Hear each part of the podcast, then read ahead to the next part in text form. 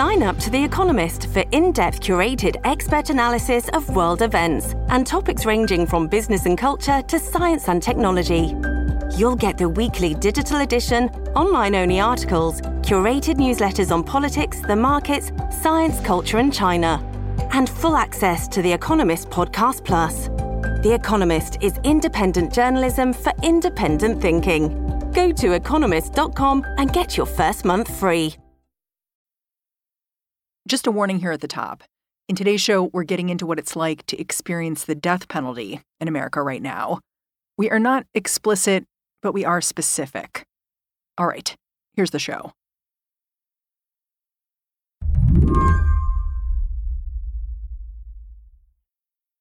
Liz, how many executions have you attended? Wow, at this point, um, let's see. Um, four executions, an autopsy of an executed man, um, and a couple of those executions were botched and failed. That seems really brutal. Uh, and I have, I have one coming up in December as well. Liz Bruenig is a writer at The Atlantic. For the last few years, the casual cruelty of the death penalty has been an obsession of hers. She has submitted letter after letter to corrections officials all over the country asking to observe executions. A lot of the time, she gets turned down. She keeps track of each inmate anyway. My kitchen wall is a is a chalkboard, and I do have a big calendar of executions. Really? Yes. Mm-hmm. The other side of it is the weekly menu, which is like, you know, chicken strips, carrots, and corn. Oh my gosh. Yeah. For months, you've been focused on attending executions in Alabama. Why Alabama? Alabama has an attorney general, Steve Marshall, uh, who's very interested in executions. He seems to find uh, setting execution dates to be uh, politically expedient. He was just elected the head, I believe, of the Republican Attorney Generals Association. He seems to be like someone who might be hanging around in Republican uh, politics for a while, and execution seemed to be part of that plan. And so I've had my eye on it.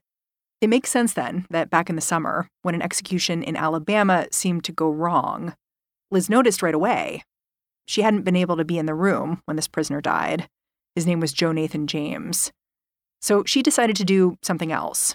She arranged for an autopsy to try to figure out exactly what happened to him, and then she flew to Alabama to witness it.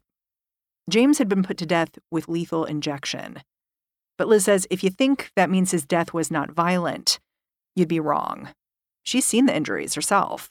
I was moved most by how sad that I felt for Mr. James when I saw him. I, I wasn't disgusted or grossed out or anything. I just felt very sorrowful for him. Yeah, you chronicle all of the puncture wounds on his body, all of these attempts, it looks like, to get IVs inside him. Yes. And then not just that, but these cuts that seem to indicate that people who were executing James kind of gave up on doing it with a needle and said, oh, we're just going to open this guy up and find a vein. That's what it looks like. It's important to know that before a person is executed in Alabama, they're on death watch. They're kept under constant supervision. It's not as though this could have been self inflicted or inflicted by another inmate and no one would have had any record or recollection. And these appear to be relatively recent injuries. So it, it only makes sense that these happened in the course of the execution, and the state has provided zero explanation of how they got there. None. And despite this seemingly botched execution, Alabama kept trying to put people to death anyway. Today on the show, how one state managed to bungle not one, but three executions over the course of just a few months and why Liz is determined to figure out what went wrong. I'm Mary Harris. You're listening to What Next? Stick around. This episode is brought to you by Discover. When it comes to your finances, Discover wants you to know they are the credit card that is always there for you. With 24 7 US based live customer service, everyone has the option to talk to a real person anytime, day or night. Yep, that means no more waiting for quote normal business hours just to get a hold of someone. We are talking real service from real people whenever you need it. Get the customer service you deserve with Discover. Limitations apply. See terms at discover.com/slash credit card. This episode is brought to you by Shopify. Whether you're selling a little or a lot, Shopify helps you do your thing, however you cha-ching. From the launch your online shop stage all the way to the we just hit a million orders stage. No matter what stage you're in, Shopify's there to help you grow. Sign up for a $1 per month trial period at shopify.com slash special offer, all lowercase. That's shopify.com slash special offer.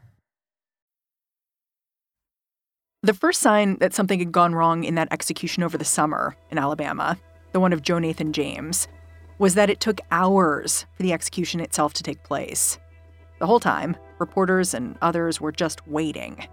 When they finally witnessed James die, he was totally silent. No acknowledgement of what was happening, no final statement. For Liz Bruenig, this was the detail that stuck with her, because she knew that the family of James's victim had been opposed to his execution, and James had something to say about that. Joe Nathan James, according to friends of his I spoke with, was very moved by the fact that the family of his victim believed that his victim would have wanted forgiveness for him and that she wouldn't have wanted an execution. And I believe that James, based on what I learned, did want to at least say thank you. After Liz wrote about James's death and saw what she did in his autopsy, she couldn't move on because she knew James would not be the last man the state of Alabama attempted to put to death this year. I reached out to Alan Miller because I was convinced by what I had seen on Joe James' body that there's no way that Alabama was going to actually pull off a successful execution. I, and Alan Miller was the next person set to be executed. He was scheduled to be executed. He was next. And I, I was feeling a little, uh, you know, crazy because I knew they were going to do this, but I just knew they couldn't. I just, I had seen Joe James' body and I thought to myself, it's not, it's just not possible that they're going to be able to do this there wasn't anything I could do to stop it, but I I reached out and said, you know, I want to report on this. I want to at least tell people what's happening and what's happened here. And um and Mr. Miller agreed, Alan agreed, and he asked me to serve as a personal witness for him. So when you were there observing what happened with Alan Miller, what did you see? So they brought us into the witness uh, room, which is, you know, sort of uh, off the execution chamber and has a single observation window. There's a curtain that blocks access from the inside of the execution chamber, so it's not accessible to anyone in the witness chamber. It has to be pulled aside from within the execution chamber. Um, and we sat and we waited, but no one ever drew the curtain aside. Now, later, we learned from Alan that he had been strapped to the gurney inside the execution chamber, just on the other side of the window from us the hmm. entire hmm. time. They've been trying to stick him with needles? Yes, they had been trying for over an hour to find venous access in Alan, and they had tried his hands, his arms, a foot, and uh, it had been when they had been considering a vein in his neck that someone had tapped on the glass and, and apparently called things off. Huh. We found out Alan was all right uh, close to one in the morning when he called his brother, and we all gathered around and listened on speakerphone as someone who was supposed to be executed that night talked about his experience. And I was more convinced than ever that Alabama uh, could not pull off executions and should not be given the opportunity. um, but they were going to try again, and that was Kenny Smith. His date was set November 17th. Yeah. Kenny Smith was supposed to be executed after these two botched attempts, one that worked in the end and the other that was called off. What happened when Kenneth Smith went into the execution chamber? Did he even end up getting that far? Oh, yeah. So I met Kenny when his date was set he asked me to serve as a witness for him. I said, absolutely, I'll be there. Again, I, I went down to Alabama. The way that witnessing works is if you are going to serve as a personal witness, uh, Holman Prison picks you up from your uh, hotel accommodation, which is near the prison. Uh, so you have to wait for a phone call where they tell you to come outside so they can pick you up. Hmm. So I was with Kenny's lawyer, like personally. We were sitting together and they simply never called us. And, uh, you know, we were looking at each other and I was thinking to myself, they've had, you know, 30 minutes now to set an IV line. Now they've had an hour. Now they've had over an hour. And they're still not calling us. And I was realizing they're botching it. They're botching an execution. I, you know, what do you do when you know someone's botching an execution right now? Do you call the police? I mean, what do you do? You tell them, I know where a crime is happening. I know where court orders are being violated. I could tell you, but you can't do that. So we just had to wait. Liz never made it inside to see what happened to Kenny Smith herself. No one did. But with both Kenny and Alan Miller, it seems like the state of Alabama simply ran out of time. A death warrant isn't an open ended thing. And the execution team needs to establish two separate IV lines to follow their protocol. That meant there were plenty of opportunities for something to go wrong. Later, Kenny Smith told Liz the whole story of how getting these two IV lines set up became a race against time. They set one in his left arm, then they tried his right, they tried his hands, they considered his feet. They were looking for veins in his feet. They didn't see anything there they wanted to try. And so then they moved up to Kenny's neck, and a deputy warden grabbed Kenny's head and twisted it to the side um, so that uh, a doctor, Kenny believes, uh, who was present, could take a you know heavy gauge surgical needle and run it under Kenny's collarbone right into his neck um, seeking a vein there. Um, but they they did not get uh, a needle into a vein there. They just rammed a needle into tissue. Uh, after giving Kenny a bunch of intramuscular injections of we are not really sure what. We don't know what he was injected with, but they injected him with something before putting that needle in his neck. And uh, even then, there was not venous access there. Uh, at that point, with time on the clock, they just uh, gave up. They just stopped trying. Apparently, they just run out of options on Kenny and didn't really know what else to do. It's interesting. You've highlighted in a lot of your coverage of lethal injection and execution in general how important anonymity and secrecy is to the process. You often don't know what drugs are being used and what formulations or who's administering them. What's interesting about what happened in Alabama, where you have three executions being botched in some way, two of them where people survived, is that you have living witnesses to who was there and who was doing what. Yeah. How has that influenced your reporting? Do you know more now about who's administering executions in Alabama and, and what does that tell you? We know a lot more about the specific individuals and their profiles than we did before. That's useful. We know a lot about how they practice their craft, and I think that is even more useful. We know, for instance, that at one point these guys were using an iPhone flashlight to try to find a vein. It doesn't sound very official.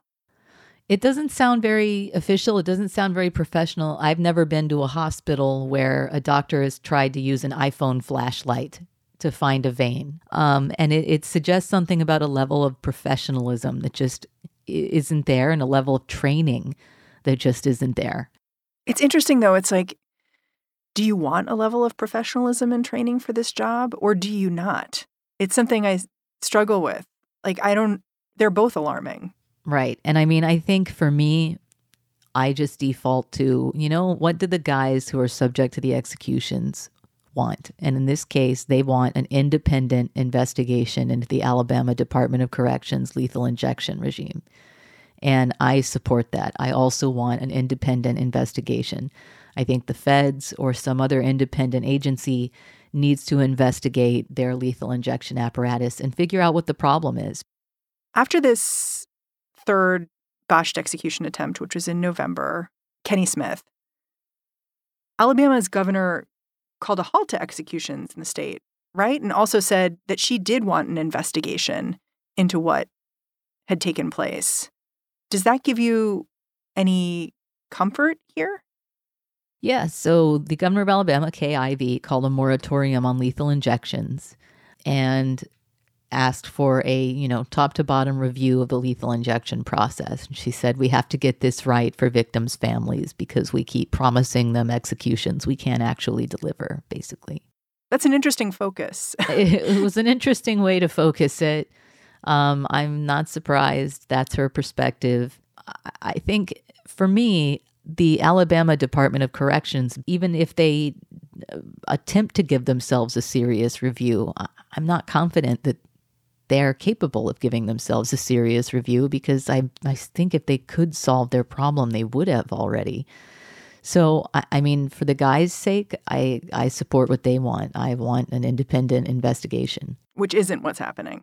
Which is not what's happening, right? Alabama Department of Corrections has been invited by the governor to investigate itself.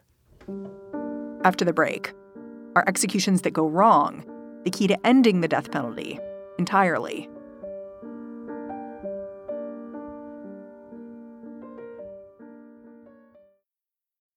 When you need mealtime inspiration, it's worth shopping Kroger, where you'll find over 30,000 mouthwatering choices that excite your inner foodie. And no matter what tasty choice you make, you'll enjoy our everyday low prices, plus extra ways to save, like digital coupons worth over $600 each week. You can also save up to $1 off per gallon at the pump with fuel points. More savings and more inspiring flavors make shopping Kroger worth it every time. Kroger, fresh for everyone. Fuel restrictions apply.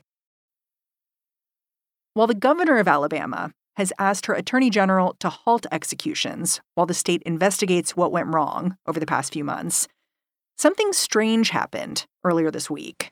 Good afternoon, everybody. Uh, thank you for being here. Hope everybody had. The attorney general, Steve Marshall, he gave a press conference where he dug in on the importance of the death penalty.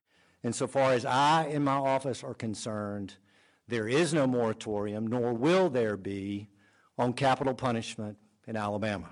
In this speech, Steve Marshall didn't accept any responsibility for what happened to prisoners in the death chamber earlier this year. Instead, he took aim at reporters like Liz Bruenig, saying her empathy for death row inmates is misplaced.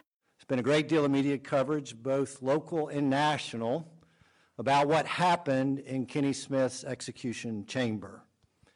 Much of that coverage has seemingly been openly sympathetic to Smith and his cause even with some going so far as to advocate for the abolishment of the death penalty. And on what basis exactly? Because a cold blooded convicted killer complains about the prodding and poking of a small IV line. Really? The Attorney General claimed he and the state Supreme Court have sole discretion in setting the state's execution schedule, and that he is growing impatient to get back to business. The question I had for Liz, though, was will the state just keep trying to use lethal injection in spite of the problems she and others have documented? So, Alabama has another method statutorily for executions, and that is nitrogen hypoxia. Well, the state of Alabama has finished work on its nitrogen gas execution system. It's been authorized by state law, but really never used.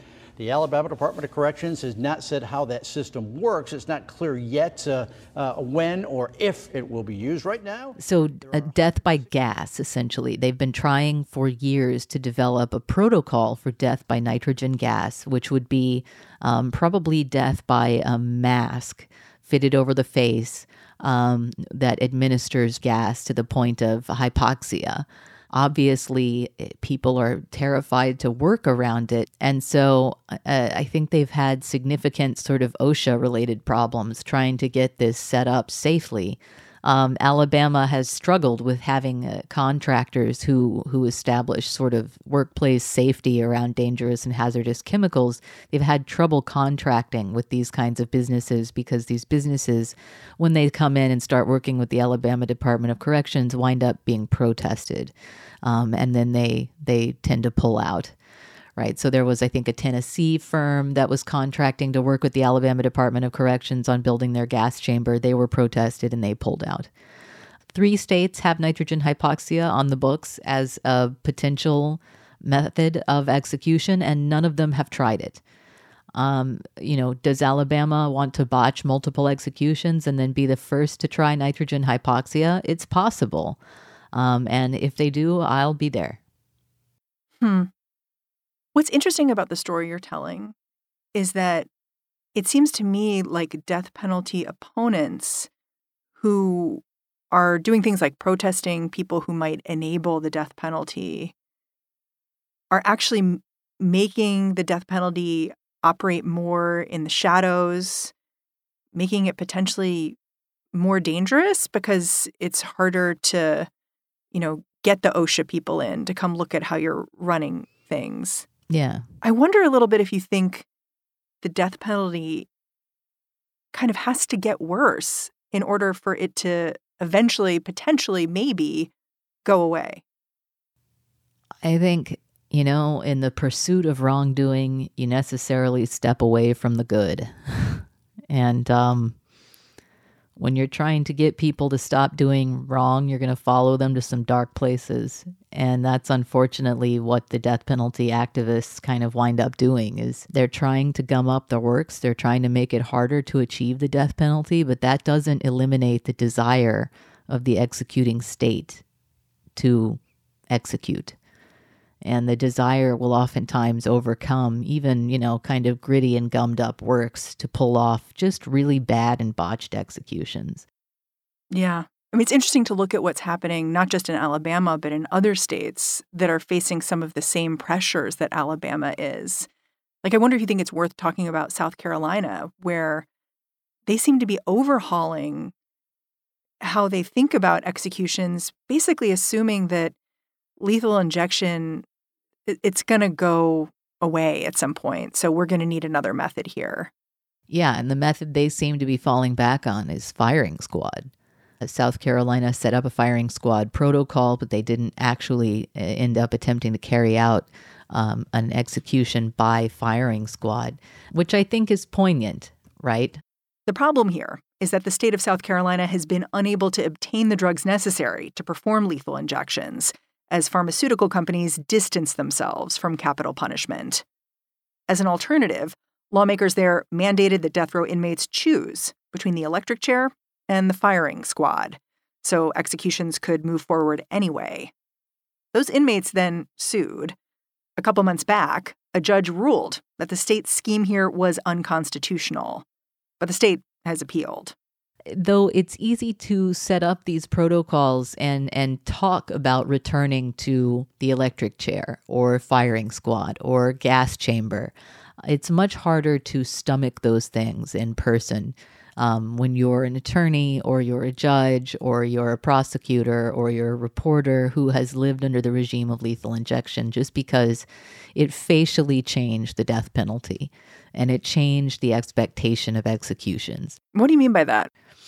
They were transformed from public spectacles of violence into these kind of private affairs that are medical and have to do with sort of a silent, um, passive dispatching, right? And that came to be what the public desired and what the public associates with executions this kind of smothering in your sleep. Um, that became the face of executions. That's what lethal injection is. And, you know, there was a time when we did public hangings and burnings and, and so on and so forth. And there was a desire for that in society. And I just believe that's no longer the desire. That's not what the justice system wants to cultivate in people. And it's not what people actually want. I think they say they do sometimes. But I think that the revealed preference is that no, that's just not what people want to see. And so I think returning to those older protocols will be a little bit harder than people suspect. Liz says you can see this aversion to the death penalty, even in places that seem committed to the practice. Take Texas. Texas is America's death penalty capital. In the last 40 years, they have performed 578 executions, almost five times as many as the next highest state, Oklahoma. But even here, juries and prosecutors are becoming more and more reluctant to mete out capital punishment. Not because of ethics, but simple economics. Even in Texas, I think. um, you can track the decline of death sentences. Uh, and largely that's thanks to life without parole. That's just easier to get juries to agree to. It's easier to get uh, folks to plea out to, and it's it's easier and therefore cheaper for the prosecutors to uh, run through the courts. So I, I I do have some hope. It's not all just hope that relies on people changing for the better over time and a kind of you know pressure towards becoming the better better angels of our nature. It's it's not all that. It's you know prosecutors know this is expensive. Um, they know that it, uh, it exerts a lot of pressure on smaller um, locations, smaller districts have to expend a lot more resources if they want to pursue a death sentence, precisely because of the associated court costs versus larger districts. Big states like Texas are well aware of this. That's why a lot of the death sentences come from big counties like Harris, where Houston is. They have the tax base to support it, essentially. Um, and uh, so, I mean, I think all of those kinds of realizations that this is kind of unfair, that it's it's something that is essentially supported by a particular tax base, et cetera, et cetera, um, has made a lot of locales, even in big states like Texas, uh, a little bit wary of the of the death sentence thing. And I, I hope that pressures like that continue working against it. Um, but I realize it's it's not as good as as folks deciding for the right reasons that this isn't who they want to be. So I also hope for the you know a continued move in that direction. I want to make sure we get back to Alabama because you became so close to these men and, and their attorneys and families who survived their botched executions, which has to be incredibly rare. What happens to them now? Like, is the state going to try again? How do you live your life after this? So, Alan Miller settled with the state, which means they will not ever try to lethally inject him again. So he is free from that nightmare. Wow. They reserve the right to try nitrogen hypoxia if they ever have uh, that protocol uh, arranged, but at least he is free from attempts at uh, lethal injection, which he has already survived once. Now, Kenny is going to get to uh, litigate against the state with, you know, essentially the exact same claim as Alan, but worse in some ways because what happened to him was, in some sense, more violent. You've said a bunch of times that what the men want from death row, what you're interested in is an, in- an independent investigation of what went wrong in Alabama. Do you think we'll ever really know what happened here exactly? I will know. I promise you, before I die, I will find out.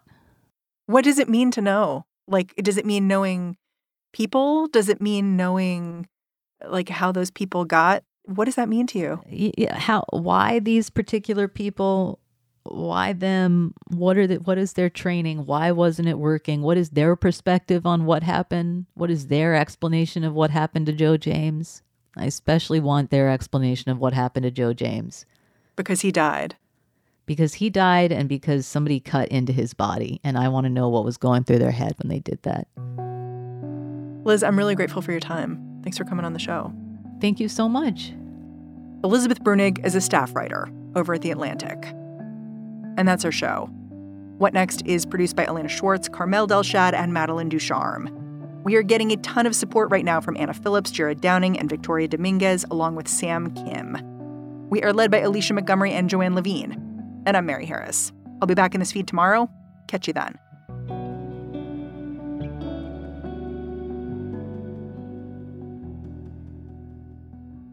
Hello, it is Ryan, and we could all use an extra bright spot in our day, couldn't we? Just to make up for things like sitting in traffic, doing the dishes, counting your steps, you know, all the mundane stuff. That is why I'm such a big fan of Chumba Casino. Chumba Casino has all your favorite social casino style games that you can play for free anytime, anywhere with daily bonuses. That should brighten your day a little. Actually, a lot. So sign up now at chumbacasino.com. That's ChumbaCasino.com. No purchase necessary. VGW. Void were prohibited by law. See terms and conditions. 18 plus.